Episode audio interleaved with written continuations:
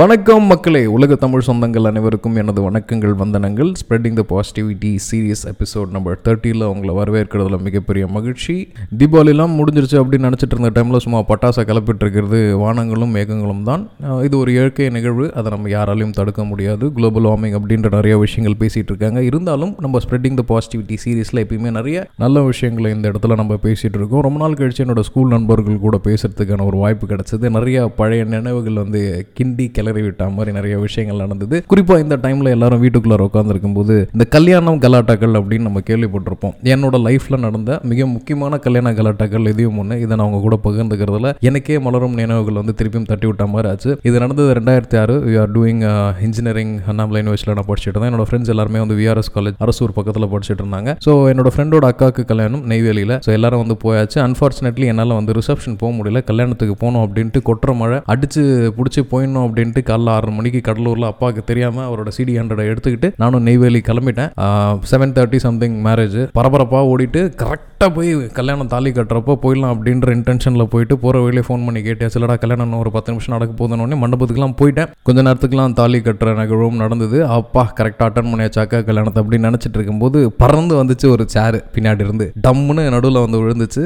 கிட்டத்தட்ட ஒரு பதினாறு பதினேழு காலேஜ் நண்பர்கள் எல்லாம் ஸ்கூல்லேருந்து காலேஜில் நண்பர்களாக போனவங்க.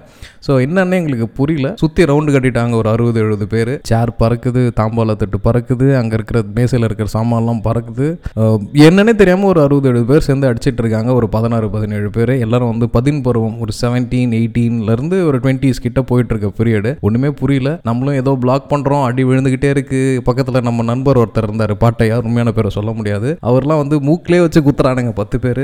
இன்னொருத்தர் இருக்காரு கில்லி அவரோட பேர். அதுவும் இயற்பெயர் கிடையாது. விஜயோட ரசிகர் அதனால் அவருக்கு வந்த பேர். அவர் கழுத்து மேலே ஒருத்தன் உட்காந்துருக்கான் மூஞ்சில் ஒருத்தர் குத்திட்டு இருக்கான். நல்ல நிகழ்வு. எனக்கும் பட்டு பட்டு பட்டு பட்டுன்னு விழுந்தது என்னதான் நடந்ததுன்னு ஒன்றுமே புரியல. ஒரு பத்து பதினஞ்சு நிமிஷம் கழிச்சு டே ரெஸ்ட் விடுங்கடா அப்படின்ற மாதிரி எல்லாருமே செட்டில் ஆனோம். சண்டையில கிழியாத சட்டை எப்படி இருக்கு அப்படின்ற மாதிரி அலங்கோலமாக உட்காந்துருந்தோம் ஃப்ரெண்டோட அப்போல்லாம் பயங்கரமாக கத்துனார். ஏன்டா சின்ன பசங்களை போட்டு அடிக்கிறீங்க? அப்படி இப்படின்ட்டு எல்லாருக்கும் மூஞ்சி கிஞ்செல்லாம் வீங்கி அலங்கோலமான ஒரு ஷேப்பில் உட்காந்துட்டு இருந்தோம். என்னதான்டா ஆச்சு? அப்படின்னும் போது அப்படியே கைத்தாங்களை அழிச்சிட்டு போகிற மாதிரி ஒரு பதினாறு பேரை ஒரு இருபது இருபத்தஞ்சு பேர் எஸ்கார்டோடு கொண்டு போய் கல்யாணம் மண்டபத்துக்கு வெளில விட்டாங்க. ஆக்சுவலி கல்யாணம் வந்து பையன் வீட்டில் பண்ணது போல்.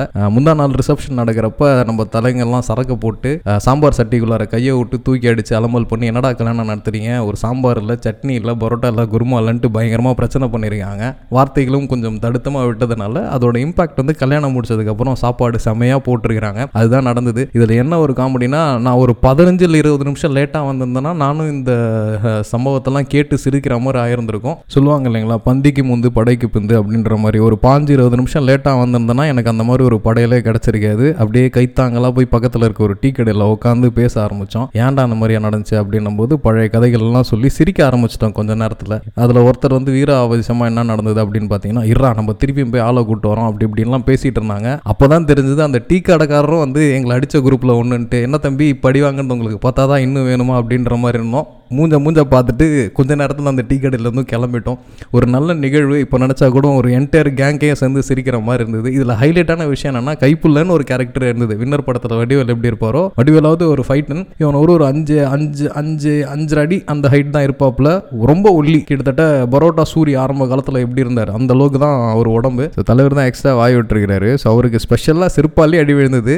இந்த பாஞ்சு நிமிஷம் அடித்து அவங்களாம் ரெஸ்ட் எடுக்கிற டைமில் அந்த செருப்பு எடுத்துகிட்டு போய் எல்லார்ட்டையும் காட்டணும் ஏங்க இது உங்கள் செருப்பாங்க என் மேலே வந்து விழுந்துருச்சுங்க. நடந்த சண்டையில் அப்படின்ட்டு. அங்கே இருக்கவங்க எல்லாமே அந்த டைமில் சிரிச்சிட்டாங்க. ஒரு புள்ள பூச்சை போட்டு அடிச்சிருக்க மேடா அப்படின்ட்டு. கல்யாணம் வந்து ஆயிரத்தெட்டு விஷயங்கள் சேர்ந்து நடக்கும். பசங்க அதுக்கப்புறம் வந்து இந்த மாதிரி ஓவர் சவுடா வாய்ஸ் சவுடாலாம் விடுறதில்ல. இல்லை இதை இப்போ நினச்சி பார்த்தா கூட நாங்கள் வந்து கேட்டு கேட்டு சிரிச்சிட்டு இருப்போம். நிச்சயமாக இந்த ஆடியோ வந்து எங்களோட அந்த குரூப்புக்கு போவோம் நிச்சயமாக எல்லாரும் கேட்டு சிரிச்சிட்டு இருப்போம். ஒரு வீட்டில் எல்லாம் ஐடியெல்லாம் மழை காரணமாக வீட்டில் உட்காந்துட்டு இருக்கும்போது அட்லீஸ்ட் என்னால் முடிஞ்ச இந்த மாதிரியான விஷயங்களை ஷேர் பண்ணும்போது உங்களுக்கும் நீங்கள் உங்கள் பீரியடில் பண்ண கலாட்டாக்கள் கண்ணு முன்னாடி வந்து போகிறோம்ன்றதுக்காக ஷேர் பண்ணேன் நிறைய நல்ல விஷயங்களை இந்த இடத்துல பேசுவோம். மழை சேதங்கள் கொஞ்சம் அதிகம் தான் இருந்தாலும் இதெல்லாம் வாழ்க்கையோட இயல்பு. ஆறு காலங்களும் மாறி மாறி வரும். இயற்கையை நிகழ்வது தான் ஸோ இந்த மாதிரி ஒரு தருணத்தில் என்னால் முடிஞ்ச ஒரு சிறிய நினைவூட்டல் இந்த நிகழ்வு. என்னோட இணைந்திருந்த அனைத்து நல்லவங்களுக்கும் நன்றி. டேக் கேர் மீண்டும் சந்திப்போம்.